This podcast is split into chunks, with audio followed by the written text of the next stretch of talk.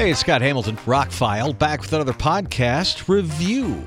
Going to talk about John Wick, Chapter 4.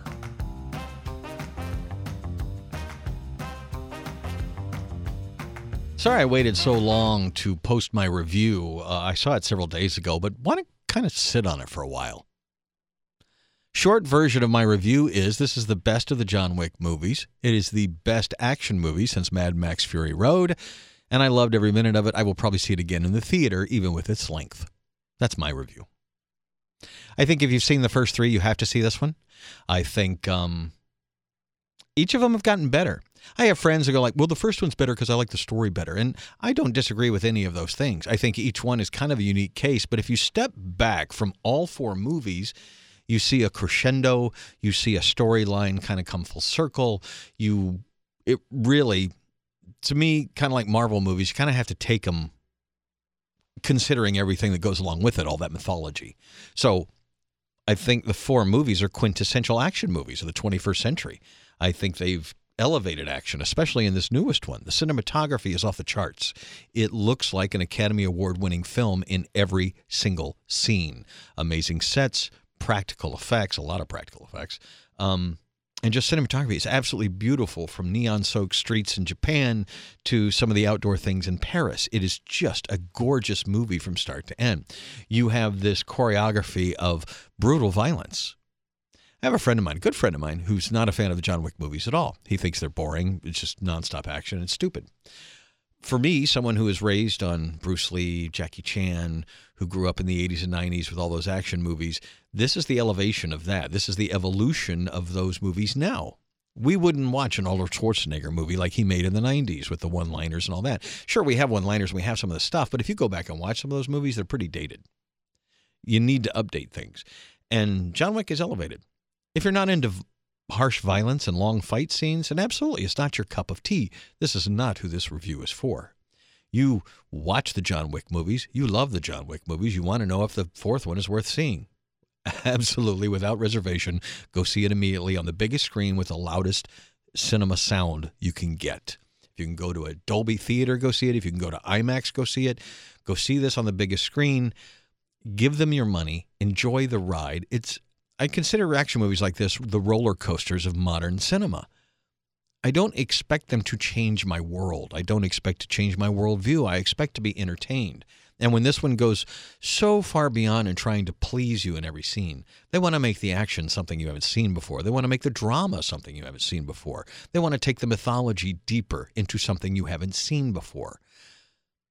From dressing up Scott Adkins in a fat, fat suit as Killa and his am- amazing fight scene, this is a really tall, really good looking guy who they put in a fat suit with gold teeth because it would be more strikingly interesting. And it was. He played the character great. Um, I thought Donnie Yen is a scene stealer. He's an amazing actor. I've loved him for decades, and here he's getting his just due. Granted, a second American movie where he's playing a blind kind of assassin after the Star Wars Rogue One. Um, let's hope he doesn't get typecast. But Donnie Yen is amazing. Uh, Hiroyuki Sanada, amazing. There's a few newcomers in the movie, amazing.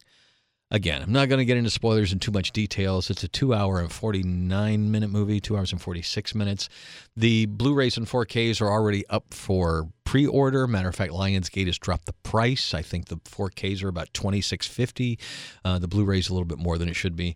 Um, so you can pre order it now if you don't plan to see it in theaters, but they're saying it's going to be later on in the year before they come out. I would go see this in the theater. That is my recommendation.